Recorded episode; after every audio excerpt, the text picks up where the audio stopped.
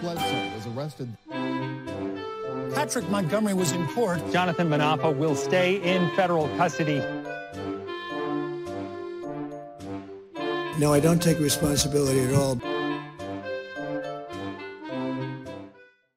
Hey everyone, welcome to the show. So, 29 year old Arizona resident Felicia Konold traveled to DC with her brother Corey.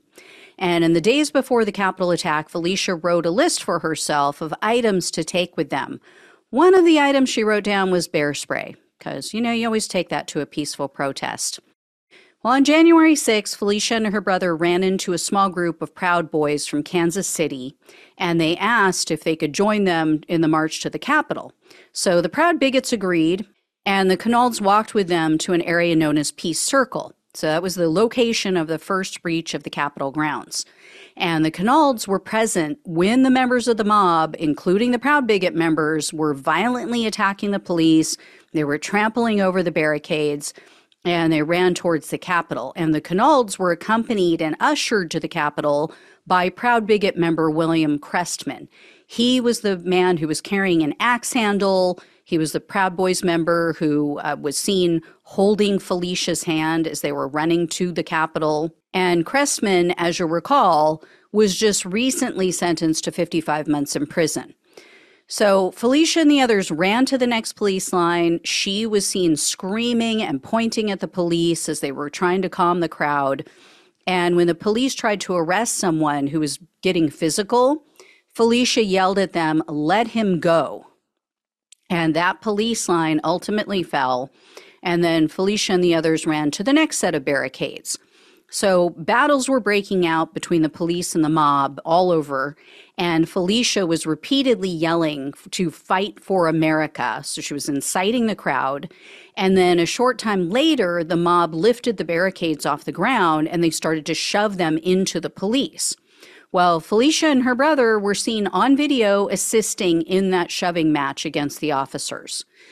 After that police line fell, Felicia and the others were seen on surveillance video entering the Capitol. So Felicia and the mob chased after the police, and she was seen in the mob that was throwing items at the police when they were trying to roll down a door from the ceiling. It was one of these roll down doors to prevent people from getting further onto the Capitol grounds or inside the building. In another video, which I couldn't locate, Felicia was seen standing underneath the rolling door pushing it up with her hand. Um, so Felicia and the others followed the fleeing officers, and they remained in this area. It's the, known as the visitor center. They remained there for a while, and then they heard that someone had been shot. So at that point, they decided to exit the building. In a video that she posted on social media that night, Felicia told viewers, "quote I never could have imagined having that much of an influence on the events that unfolded today. Dude, people were willing to follow. You fucking lead, and everyone had my back. In the days that followed, Felicia posted on social media, quote, Everyone had my back, dude. Everyone. Fucking wall, legit. In the air, up against the fence pulled three lines of police, fence, me not even on the ground. My feet weren't even on the ground. All my boys behind me holding me up on the air, pushing back. We fucking did it. did what? What did you do? You committed crimes for a lifelong con artist. Oh, good job. Anyway, in her private journal, Felicia admitted that they, quote, persisted through rubber bullets, chemical sprays, baton beating, physical resistance, and doors. And they, quote, occupied the Capitol building in Washington for the first time since the British hundreds of years ago. Felicia also wrote that they, quote, took a fucking stand against the treasonous behavior of their corrupt government, causing the politicians to run so fast, all in caps, from their seats. So Felicia was arrested on February 11th of 2021 and in a superseding indictment she was charged with conspiracy, obstructing an official proceeding, civil disorder, entering a restricted building or grounds and disorderly conduct in a restricted building or grounds. In November of 2023, Felicia pleaded guilty to the civil disorder charge. So she was facing up to five years in prison, three years of probation, and 250,000 in fines. However, the prosecutor requested six months in prison, three years of probation, and 2,000 in restitution. And Felicia's attorney asked for leniency, and she noted that Felicia had a, a quote, uncommonly harsh upbringing and suffered a series of traumas, including repeated head traumas. She was briefly hospitalized for bipolar disorder and survived multiple suicide attempts.